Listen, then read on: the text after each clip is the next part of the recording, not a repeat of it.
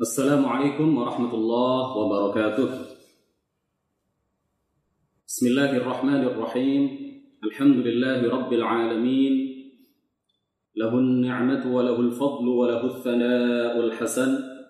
صلوات الله البر الرحيم والملائكة المقربين على سيدنا محمد طه الأمين وعلى آله وأصحابه الطيبين الطاهرين. رب اشرح لي صدري ويسر لي أمري وثبتني على الإيمان. اللهم لا سهل إلا ما جعلته سهلا. وأنت يا حي يا قيوم تجعل الحزن إذا شئت سهلا.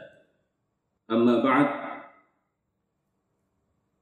حاضرين حاضرات para musyahidin, musyahidat, NO online yang mudah-mudahan semuanya senantiasa mendapatkan limpahan taufik, rahmah serta hidayah dari Allah Subhanahu wa taala. Puji syukur marilah sama-sama kita haturkan kepada Allah Subhanahu wa taala satu-satunya Tuhan yang wajib dan berhak disembah. Tuhan pencipta segala sesuatu. Tuhan yang menghendaki terjadinya segala sesuatu, Tuhan yang menakdirkan segala sesuatu, Tuhan yang menakdirkan pertemuan kita pada malam hari ini meskipun secara daring, secara online. Mudah-mudahan niat baik kita semuanya mengikuti kegiatan ini disertai dengan niat yang ikhlas semata-mata mengharap ridha dari Allah Subhanahu wa taala dan teriring pahala yang berlipat ganda dari Allah Subhanahu wa taala. Salawat serta salam mudah-mudahan senantiasa tercurahkan, terlimpahkan kepada junjungan kita, junjungan alam semesta Nabi Agung Nabi besar Muhammad sallallahu alaihi wasallam yang telah mengajarkan dan memberitahukan kepada kita satu-satunya agama yang hak satu-satunya agama yang benar, agama yang tidak hanya dibawa oleh beliau, tetapi juga dibawa oleh seluruh nabi, seluruh rasul, mulai dari nabi dan rasul yang pertama, Nabi Agung, Nabi Adam alaihissalam, sampai nabi dan rasul yang terakhir, Nabi Agung, Nabi besar, Nabi kita, Nabi Muhammad sallallahu alaihi wasallam. Mudah-mudahan kita semuanya ditetapkan iman dan Islam kita sampai akhir hayat.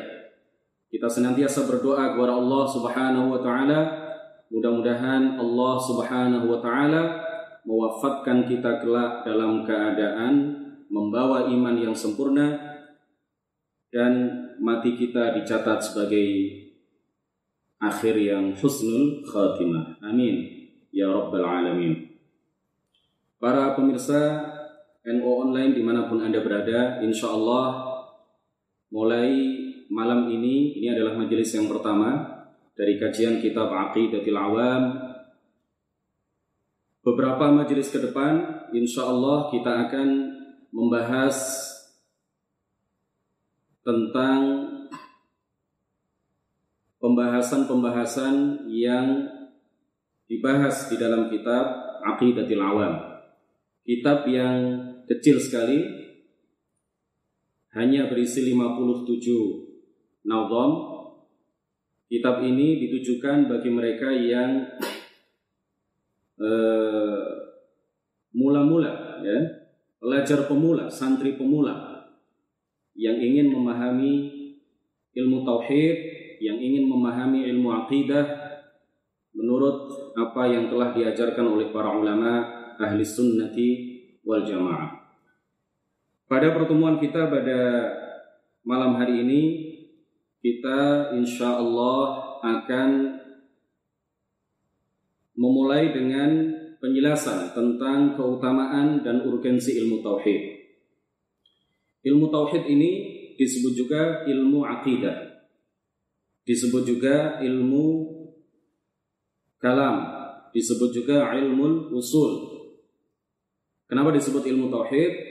karena kajian yang paling utama di dalam ilmu ini adalah tentang keesaan Allah Subhanahu wa taala. Kenapa disebut ilmu aqidah? Ilmu aqidah karena ilmu ini membahas tentang keimanan, tentang keyakinan, apa yang wajib diyakini oleh seorang muslim. Kenapa ilmu ini disebut ilmu usul? Karena ilmu ini menjelaskan tentang pondasi Islam, pondasi agama yang berkaitan dengan keimanan, kepada Allah, keimanan kepada Rasul dan seterusnya. Kenapa disebut ilmu kalam? Ada dua pendapat di kalangan para ulama kenapa ilmu ini disebut ilmu kalam. Kenapa ilmu ini disebut ilmu kalam?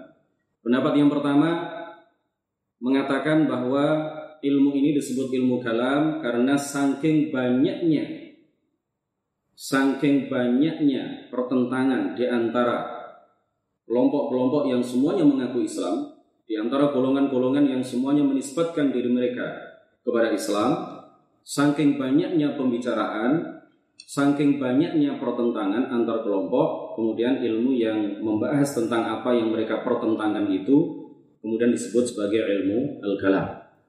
Pendapat yang kedua mengatakan bahwa ilmu ini disebut ilmu al-kalam karena lianna ashharul khilafat fihi mas'alatu kalamillah. Karena ashhar al khilafat hal yang paling populer hal yang paling masyhur yang dipertentangkan dalam hal ini adalah masalah kalamullah sifat kalam Allah apakah ia qadim ataukah ia hadis.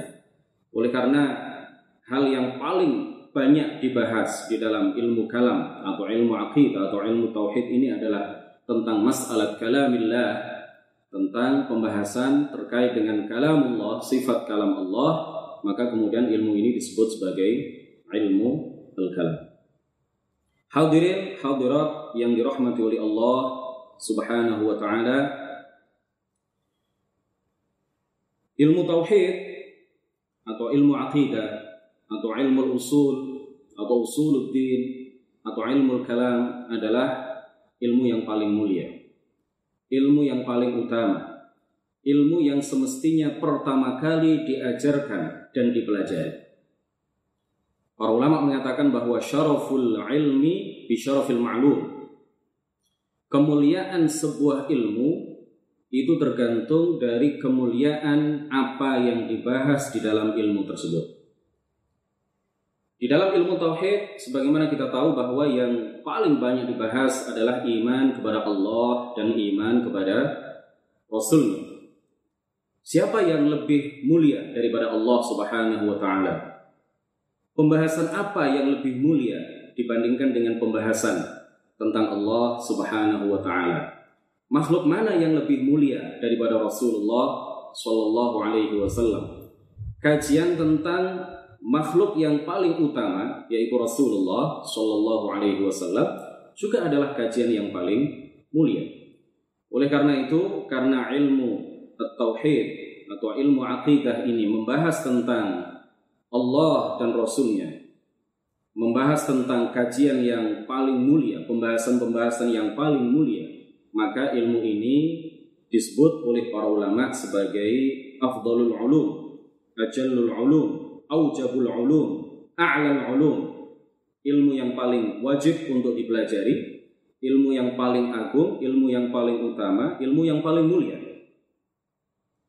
Allah Subhanahu wa taala di dalam surat Muhammad ayat 19 berfirman, "Fa'lam annahu la ilaha illallah wastaghfir li dzambika walil mu'minina wal mu'minat." Fa'lam maka tetaplah engkau wahai Muhammad dalam pengetahuanmu. Begitu yang disampaikan oleh para ulama tafsir. Fa'lam aidum ala ilmika, uthbut ala ilmika. Tetaplah dalam ilmumu wahai Muhammad annahu la ilaha illallah bahwa tiada Tuhan yang berhak disembah kecuali Allah Subhanahu wa taala. Kenapa para ulama menafsirkan aidum ala ilmika? Tetaplah engkau dalam ilmumu karena Rasulullah sudah tahu bahwa tiada Tuhan yang berhak disembah kecuali Allah, bahwa tiada Tuhan yang wajib disembah uh, tiada Tuhan yang wajib disembah kecuali hanya Allah. Tiada Tuhan yang uh, disembah dengan benar kecuali hanya Allah Subhanahu wa taala. Beliau sudah tahu.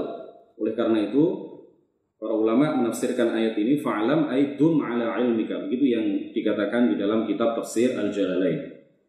Fa'alam annahu la ilaha illallah. Kemudian setelah itu Allah Subhanahu wa taala melanjutkan firman-Nya wastaghfir lidzambika wal mu'minina wal mu'minat dan beristighfarlah atas dosamu dan dosa orang-orang mukmin baik laki-laki maupun perempuan. Nah, Rasulullah adalah orang yang maksum, beliau tidak punya dosa.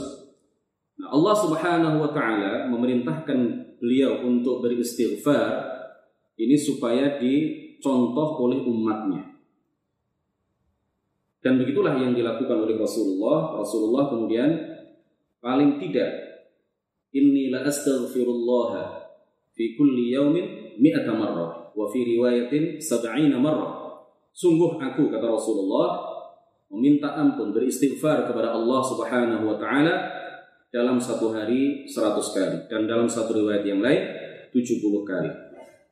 Allah Subhanahu wa taala memerintahkan kepada beliau untuk beristighfar bukan karena beliau adalah orang yang banyak dosa. Bukan karena beliau adalah orang yang tergolong pelaku maksiat tidak, tetapi supaya ditiru dan dicontoh serta diteladani oleh umat beliau. Nah, ayat ini, ayat 19 dalam surat Muhammad ini mengisyaratkan kepada kita bahwa ilmu tauhid ini harus lebih diprioritaskan dibandingkan dengan ilmu furu'. Dawuh Allah Subhanahu wa taala di dalam ayat ini, "Fa'lam annahu la ilaha illallah." Fa'lam annahu la ilaha illallah. Ini mengisyaratkan kepada ilmu tauhid. Sedangkan firman Allah Subhanahu wa taala di dalam lanjutan ayat tadi, "Wastaghfir li dzambika walil mu'minina wal mu'minat." Ini penggalan ayat ini adalah mengisyaratkan sesuatu yang berkaitan dengan ilmu al-furu'. Allah Subhanahu wa taala mendahulukan firman-Nya, "Fa'lam annahu la ilaha illallah" dibandingkan dengan firman-Nya, "Wastaghfir li dzambika walil mu'minina wal mu'minat." Ini menunjukkan keutamaan ilmu yang berkaitan dengan keimanan yaitu ilmu tauhid atau ilmu akidah. Di dalam sebuah hadis yang diriwayatkan oleh Imam Al Bukhari ketika ditanya Rasulullah Shallallahu Alaihi Wasallam ketika beliau ditanya oleh para sahabat ayyul amali afdal perbuatan apa yang paling utama paling mulia ya Rasulullah Rasulullah kemudian mengatakan imanun billahi wa rasulih perbuatan yang paling utama secara mutlak adalah iman kepada Allah dan iman kepada Rasulullah Shallallahu Alaihi Wasallam. Jadi perbuatan itu hadirin sekalian ada perbuatan-perbuatan yang sifatnya batin.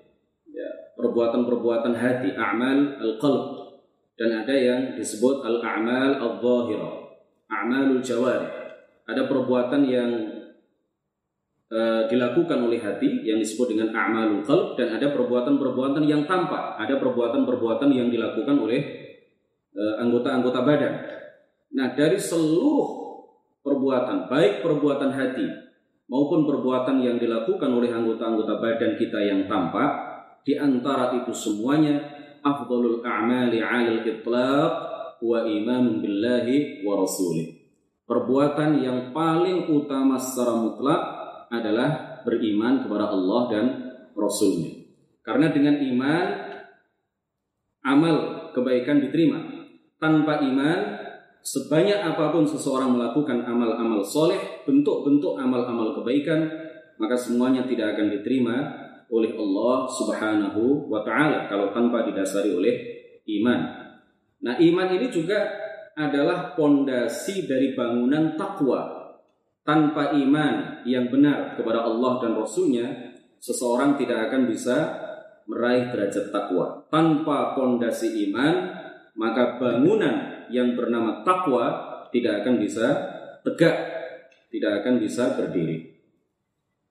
Hadirin jika di dalam sebuah riwayat hadis, di dalam riwayat-riwayat tertentu disebutkan bahwa perbuatan yang paling utama adalah berbakti kepada kedua orang tua, perbuatan yang paling utama adalah jihad fi sabilillah, perbuatan yang paling utama adalah sholat pada waktunya atau sholat di awal waktu. Para ulama menyatakan bahwa perbuatan yang paling utama secara mutlak adalah iman kepada Allah dan iman kepada Rasul. Sedangkan perbuatan-perbuatan lain, perbuatan-perbuatan baik lain dan yang disebutkan di dalam beberapa riwayat hadis maka perbuatan-perbuatan baik tersebut adalah di antara perbuatan-perbuatan yang paling utama. Di antara atau termasuk perbuatan-perbuatan yang paling utama adalah perbuatan-perbuatan tersebut. Sedangkan perbuatan utama, perbuatan yang paling utama, amal soleh yang paling mulia, yang paling utama, yang dengannya bentuk-bentuk amal soleh akan diterima oleh Allah Subhanahu wa Ta'ala adalah iman kepada Allah dan iman kepada Rasulullah Shallallahu Alaihi Wasallam. Nah, hadis ini juga mengisyaratkan kepada kita bahwa ilmu tauhid adalah ilmu yang paling mulia, ilmu yang paling utama. Karena seseorang tidak akan bisa beriman kepada Allah, tidak akan bisa beriman dengan benar kepada Rasulnya kecuali dengan mempelajari ilmu tauhid. Kemudian di dalam sebuah hadis yang diriwayatkan oleh Al-Bukhari atau tepatnya pada satu bab di kitab Sahih Al-Bukhari Imam Al-Bukhari mengatakan bab qauli Ar-Rasul sallallahu alaihi wasallam ana a'lamukum billah Rasulullah mengatakan mengenai diri beliau sebagai orang yang paling mengenal Allah Subhanahu wa taala. Ana a'lamukum billah. Beliau adalah orang yang paling mengenal Allah Subhanahu wa taala. Tentu mengenal di sini bukan berarti mengetahui hakikat Allah karena la ya'rifullaha 'ala al-haqiqati illallah. Tidak ada yang mengetahui hakikat Allah, tidak ada yang mengetahui hakikat Allah kecuali hanya Allah Subhanahu wa taala. Mengenal Allah, mengetahui Allah itu bukan mengetahui hakikat Allah karena Allah tidak diketahui hakikatnya. Allah nggak bisa dibayangkan. Allah tidak bisa dikhayalkan.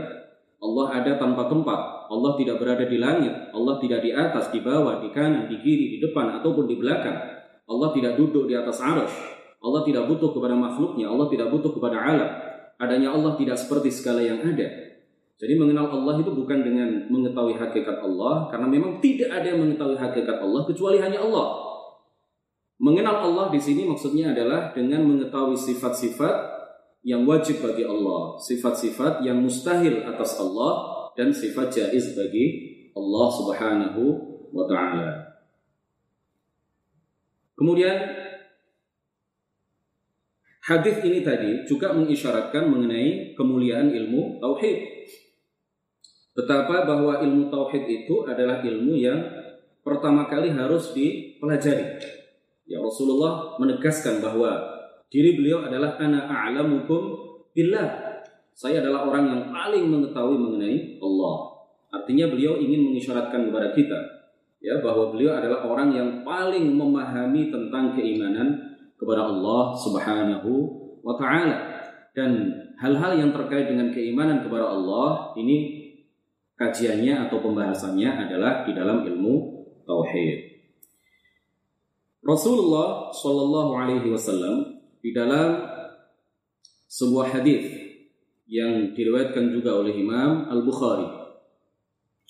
Ketika beliau mengutus Sayyiduna Mu'ad ibnu Jabal untuk berdakwah ke Yaman.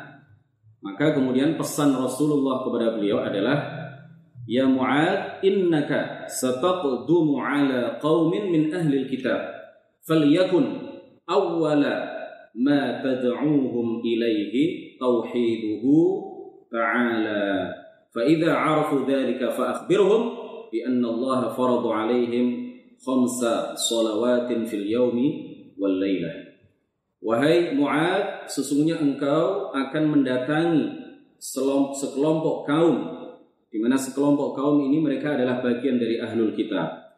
Maka pesan aku pesanku kata Rasulullah kepada Mu'ad ibnu Jabal, Pesanku kepadamu, hendaklah hal pertama yang engkau dakwahkan kepada mereka adalah tauhid kepada Allah Subhanahu wa taala. Jika mereka sudah mengetahui hal itu, fa akhbirhum bi anna Allah farada alaihim khamsa salawatin dan seterusnya. Maka ajarkanlah kepada mereka bahwa Allah Subhanahu wa taala memfardukan, mewajibkan lima salat di dalam sehari semalam dan ila akhiril hadis. Jadi hadis ini juga tidak hanya mengisyaratkan tetapi juga merupakan eh, ajaran dari Rasulullah ya perintah yang sangat eksplisit dari kanjeng Nabi Muhammad Sallallahu Alaihi Wasallam bahwa hal yang pertama kita dakwahkan kepada masyarakat adalah tauhiduhu ta'ala mentauhidkan Allah subhanahu wa ta'ala dan seseorang tidak akan bisa mentauhidkan Allah dengan benar sebagaimana mestinya sebagaimana diajarkan oleh para ulama kecuali apabila dia telah mengkaji dasar-dasar ilmu tauhid. Para sahabat juga melakukan hal yang dinasihatkan, diperintahkan oleh Rasulullah Shallallahu Alaihi Wasallam. Di dalam sebuah riwayat ya, yang diriwayatkan oleh Imam Ibnu Majah bahwa sahabat Jundub radhiyallahu anhu beliau mengatakan kunna wa nahnu fityanun hazawirah ma'a Rasulillah sallallahu alaihi wasallam. Ta'allamna al-imana wa lam nata'allam al-qur'ana thumma ta'allamna al-qur'ana fazdadna bihi imana hadis ini disahihkan oleh Al-Hafidh Al-Busiri Al-Hafidh Al-Busiri Beliau mengatakan kunna wa nahnu fityanun hazawirah. Kami para sahabat, tidak hanya beliau, kami para sahabat. Beliau menceritakan mengenai keadaan para sahabat. Apa yang mereka pelajari pertama kali saat itu? Beliau mengatakan kami para sahabat ketika kami menginjak usia menjelang balik, usia 12 tahun, ya, usia 13 tahun, 14 tahun, ya, usia-usia yang qarabal bulu usia-usia murahaqah ya, usia yang sudah mendekati usia balik apa kata beliau? Ma'a Rasulullah sallallahu alaihi wasallam ta'allamna al-imana wa lam nata'allam al-Qur'an yang kami pelajari pertama kali adalah keimanan. Wa lam nata'allam al-Qur'an dan kami belum belajar Al-Qur'an. Jadi sebelum mereka belajar Al-Quran, sebelum para sahabat mempelajari Al-Quran, yang mereka pelajari terlebih dahulu adalah iman. Walam nata'allamil Qur'an thumma ta'allamna al-Qur'ana fazdadna bihi imana. Kemudian setelah kami mempelajari keimanan kemudian setelah itu kami belajar tentang Al-Qur'an. Dengan belajar Al-Qur'an fazdadna bihi imana. Maka keimanan kami keimanan kami semakin kokoh keimanan kami semakin kuat. Nah, para sahabat memberikan teladan kepada kita bahwa yang mereka pelajari pertama kali adalah ilmu tentang keimanan. Nah, ilmu tentang keimanan kalau zaman sekarang dikenal dengan istilah ilmu tauhid, ilmu aqidah, ilmu usul, ilmu kalam. Hadirin yang dirahmati oleh Allah Subhanahu wa taala, tidak hanya para sahabat, ulama-ulama pada generasi-generasi setelahnya, generasi tabi'in, generasi tabaul atba' ya tabaut tabi'in atba'ut tabi'in dan seterusnya sampai pada masa kita sekarang yang mereka pelajari pertama kali dan yang mereka ajarkan pertama kali kepada anak-anak didik mereka adalah ilmu tauhid. Al-Imam Abu Hanifah yang lahir pada tahun 80 Hijriah, wafat pada tahun 150 Hijriah. Beliau wafat Eh, di tahun di mana Al Imam Syafi'i radhiyallahu anhu lahir. Eh, makanya para ulama kemudian mengatakan mata atau tuwfiya qamarun wa wulida qamar.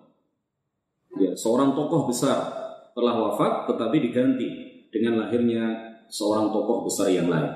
Dan pada waktu itu adalah tahun 150 Hijriah. Berarti Imam Abu Hanifah adalah salah seorang ulama salaf ya. Kalau dikatakan salaf itu artinya adalah para ulama yang hidup pada tiga abad pertama Hijriah. Abad pertama, abad kedua, dan abad ketiga Hijriah. Nah, Imam Abu Hanifah adalah salah seorang ulama salaf. Apa yang beliau katakan mengenai ilmu tauhid di dalam salah satu karya beliau yang berjudul Al-Fiqh Al-Absat. Al-Fiqh Al-Absat, Al-Fiqhul Absat. Beliau mengatakan i'lam ketahuilah annal fiqha fid din afdalu minal fiqhi fil ahkam. Ketahuilah bahwasanya ilmu tauhid, al-fiqh fid din ya memahami dasar agama, memahami uh, akidah itu adalah afdalu kata beliau lebih utama minal fiqhi fil ahkam dibandingkan dengan memahami hukum, dibandingkan dengan memahami ilmu fiqh. Kemudian beliau Al Imam Abu Hanifah ya pada saat itu belum uh, terkenal istilah ilmu tauhid. Nah, kalau dalam istilah Al Imam Abu Hanifah ilmu tauhid itu disebut beliau sebagai al fiqhul akbar. Jadi pemahaman yang besar, artinya adalah pemahaman terhadap agama, terhadap pondasi agama, terhadap ketauhidan kepada Allah Subhanahu wa taala, pemahaman terhadap uh, Rasul dan sifat-sifatnya, pemahaman inilah yang akbar, pemahaman inilah yang semestinya diprioritaskan, ya, diajarkan pertama kali, dipelajari pertama kali oleh seorang santri, oleh seorang peserta didik. Bahkan hadirin sekalian, Al Imam Abu Hanifah radhiyallahu anhu mengarang lima karya, lima risalah khusus menjelaskan tentang ilmu tauhid, dasar-dasar ilmu tauhid. Yang pertama karya beliau adalah Al-Fiqhul Akbar. Yang kedua adalah Al-Fiqhul Absal. Yang ketiga adalah kitab Ar-Risalah.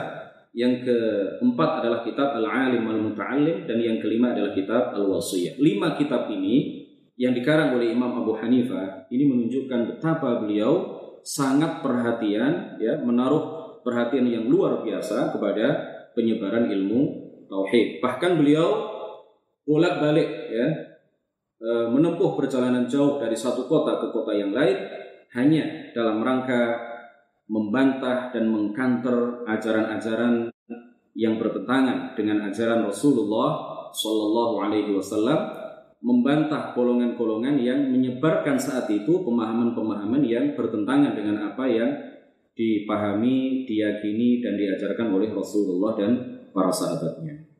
Imam kita Al-Imam Asy-Syafi'i rahimahullah radhiyallahu anhu juga melakukan hal yang sama. Dalam salah satu ceramah beliau, dalam dalam salah satu majelis beliau, beliau mengatakan ahkamna hadza qabla dzaka.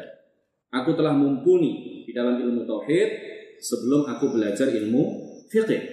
Jadi beliau memang terkenal sebagai mujtahid, ya, sebagai mujtahid, orang yang e, mampu menggali hukum-hukum dari Al-Quran dan hadis, ya, langsung menggali hukum-hukum dari Al-Quran dan hadis. Mujtahid dalam masalah hukum, tetapi beliau juga menaruh perhatian yang besar terhadap ilmu tauhid sampai-sampai beliau mengatakan ahkamna hadza qabla aku telah mumpuni, aku telah menguasai betul ilmu tauhid sebelum aku mempelajari ilmu fikih. Kemudian imam kita, Imamul Huda, Imam Ahli Sunnati wal Jamaah yang bernama Al-Imam Abdul Hasan Al-Ash'ari. Beliau juga mengatakan awwalu ma yajibu 'ala al-'abdi al-'ilmu billahi wa rasulihi wa dinihi.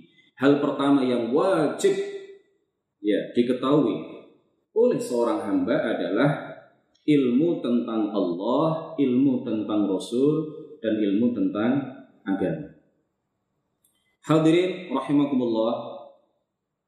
Al-Imam Al-Ghazali bahkan juga mengatakan, la tasihhul ibadatu illa ba'da ma'rifatil ma'bud.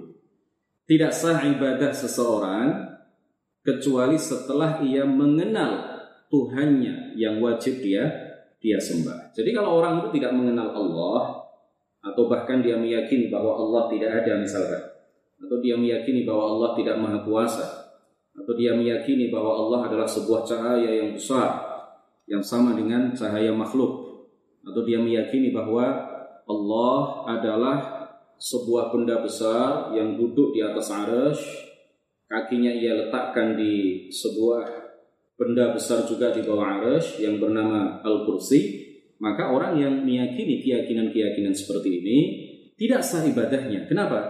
Karena itu artinya dia bukan bagian dari umat Islam, dia belum mengenal Allah Subhanahu wa taala.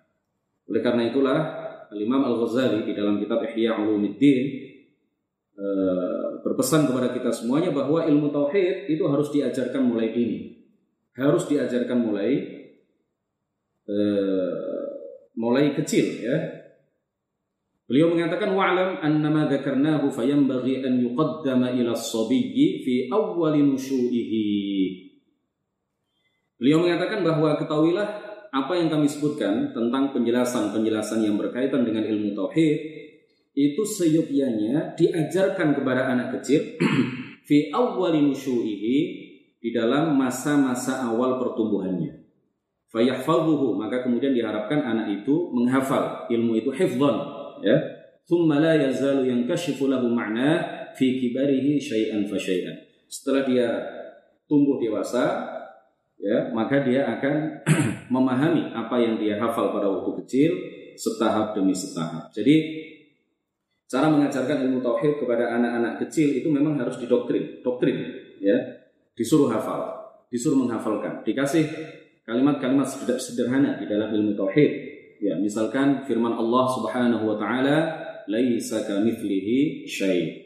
Dia Allah tidak serupa dengan segala sesuatu. Tulis Arabnya, kemudian tulis maknanya dalam bahasa Indonesia atau atau dalam bahasa apa pun, lalu anak-anak itu disuruh untuk menghafal baik Arab maupun Indonesianya.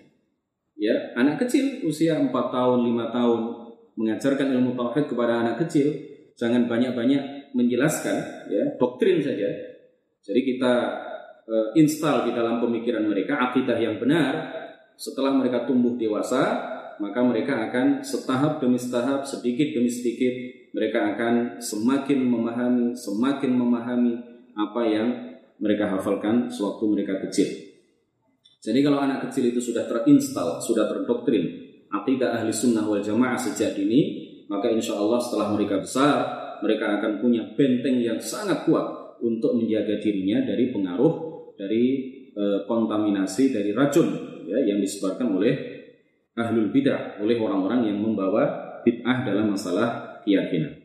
Sahibuz Zubat beliau mengatakan di dalam kitab Az-Zubat dikatakan awal wajibin 'alal insani ma'rifatul ilahi bistiqani Kewajiban yang pertama ya atas diri seorang manusia adalah ma'rifatul ilahi bistiqani. Mengenal Allah, mengetahui Allah bistiqani dengan secara pasti dengan meyakini hal itu.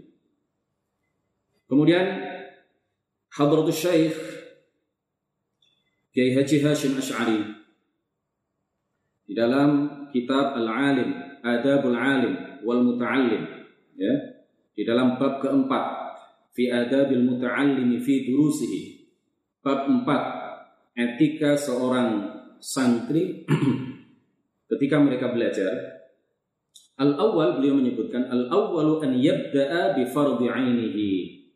Ya dia haruslah memulai pelajarannya dengan mengkaji ilmu agama yang fardu fardu ain. Sebagaimana kita tahu bahwa ilmu agama itu ada secara global, secara umum, ilmu agama itu dibagi menjadi dua, ada ilmu agama yang fardu ain dan ada ilmu agama yang fardu kifayah. Nah, ilmu agama yang fardu ain adalah bagian dari ilmu agama yang wajib dipelajari oleh setiap orang yang sudah mukallaf. Setiap orang yang sudah balik dan berakal, maka dia wajib mempelajari bagian ilmu agama yang pertama ini yaitu ilmu agama yang fardu ain atau disebut oleh sebagian ulama dengan istilah ilmu hal atau disebut ilmu ad-din ad-daruri, ilmu agama yang dasar. Sedangkan ilmu agama yang fardu kifayah adalah ilmu agama yang ketika sudah dipelajari oleh sebagian umat Islam, maka sebagian yang lain gugur kewajiban mempelajarinya. Ilmu agama yang fardu ain itu seperti dasar-dasar ilmu akidah. Dasar-dasar mengenai hukum tohal, hukum-hukum dasar terkait dengan sholat, hukum-hukum dasar terkait dengan zakat bagi yang mampu, hukum-hukum dasar terkait dengan puasa Ramadan, hukum-hukum dasar terkait dengan haji bagi yang mampu, hukum-hukum dasar terkait dengan e, nikah bagi orang yang akan melakukan pernikahan, hukum-hukum dasar yang berkaitan dengan e, cara mensucikan najis, ya, cara berwudhu yang benar, hukum-hukum dasar terkait dengan itu. Kemudian juga muamalat bagi yang ingin melakukan jual beli misalkan, ingin melakukan akad e, akad e, rohan, akad mudharabah dan lain sebagainya. Ini termasuk yang juga wajib dipelajari bagi orang yang menekuni dunia itu.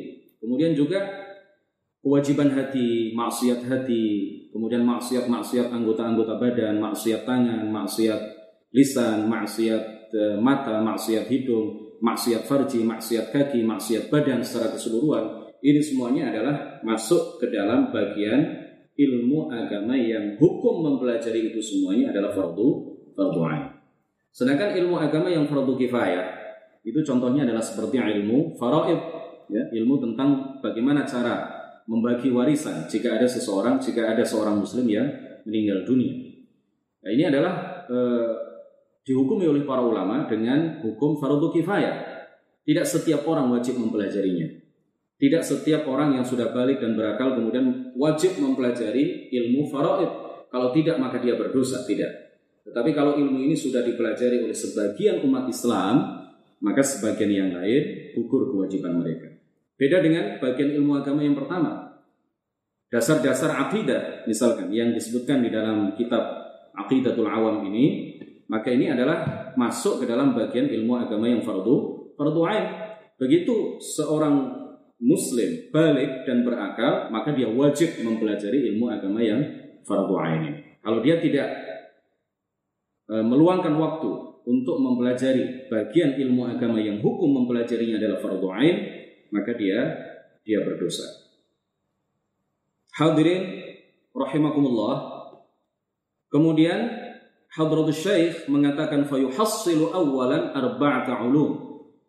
Kemudian hendaklah seorang santri pemula, seorang muta'allim mempelajari empat ilmu. Mempelajari di awal-awal pembelajarannya di yang yang harus dia peroleh, yang harus dia pelajari adalah empat ilmu. Saya sebutkan dua. Yang pertama adalah ilmu dzatil aliyah kata beliau. Ilmu tentang iman kepada Allah Subhanahu wa taala. Dan yang kedua adalah ilmu sifat, ilmu tentang eh, sifat-sifat uh, Allah Subhanahu wa taala. Oleh karena itu di dalam kitab yang sama Hadratus Syekh Muhammad Hashim Ash'ari, Kiai Haji Muhammad Hashim bin Ash'ari berpesan ya, mewanti-wanti kita bahwa kitab yang seharusnya dipelajari pertama kali oleh seorang santri pemula adalah kitab Sulamut Taufiq. Ya, dan kitab Bidayatul Hidayah kata beliau. Kenapa harus Sulamut Taufiq? Karena kitab Sulamut Taufiq ini sebagian besar pembahasannya adalah seputar ilmu agama yang fardu fardu ain. Jadi beliau berpesan kepada kita untuk mendahulukan belajar ilmu agama yang fardu fardu ain dibandingkan dengan ilmu agama yang fardu kifayah. Jangan seperti sebagian orang yang mendahulukan belajar ilmu tafsir, ya, belajar usul fikih, padahal cara berwudhu saja dia tidak tahu.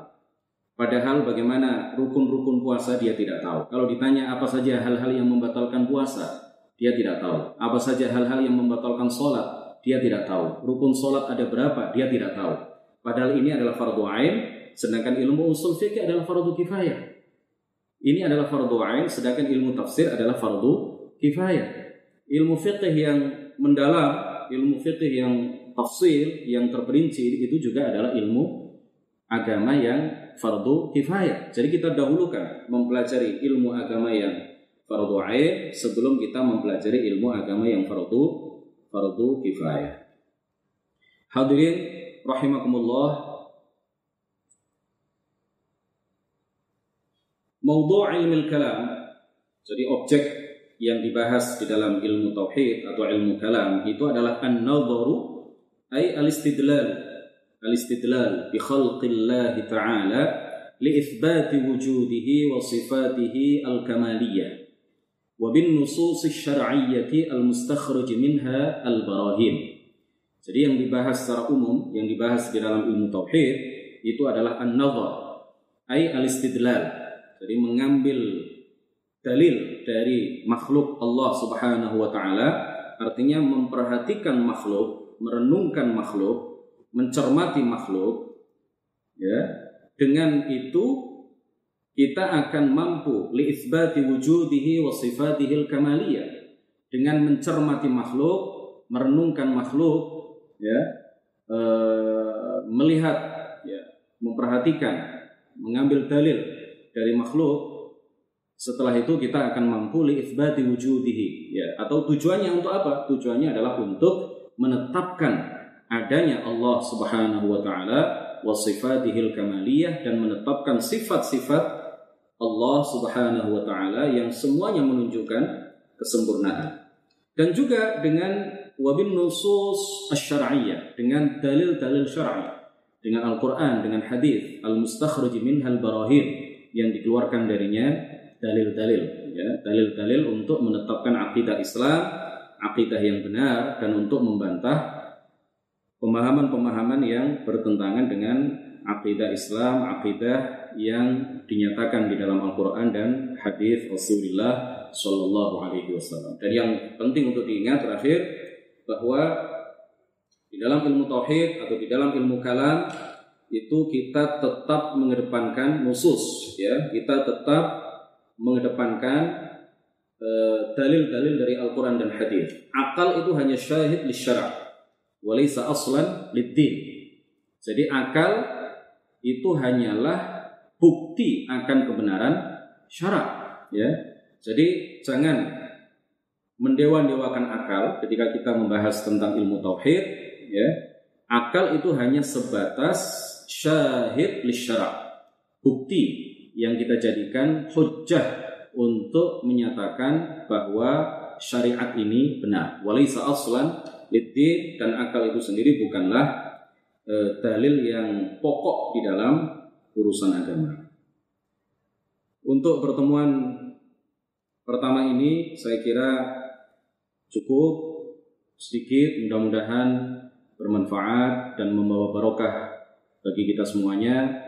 Mudah-mudahan Allah Subhanahu wa taala segera memberikan jalan keluar kepada kita semuanya sehingga kita eh, segera melalui badai COVID-19 ini dalam keadaan selamat ya mudah-mudahan kita semuanya selalu mendapatkan perlindungan dari Allah Subhanahu wa taala dan mudah-mudahan di tengah mewabahnya COVID-19 jangan sampai luntur semangat kita di dalam mempelajari ilmu agama.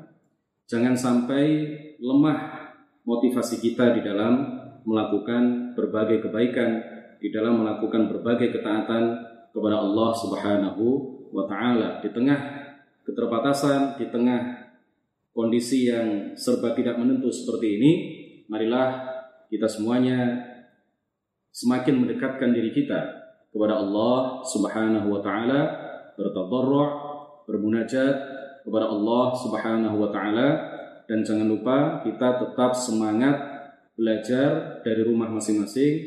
Selamat uh, kita kita apa punya motivasi yang kuat ya semangat di dalam mempelajari ilmu agama meskipun di rumah masing-masing meskipun lewat kajian online seperti yang saat ini kita selenggarakan. Demikian mudah-mudahan bermanfaat mudah-mudahan membawa barokah bagi kita semuanya. Kurang lebihnya mohon maaf. Terima kasih atas segala perhatian. Assalamualaikum warahmatullahi wabarakatuh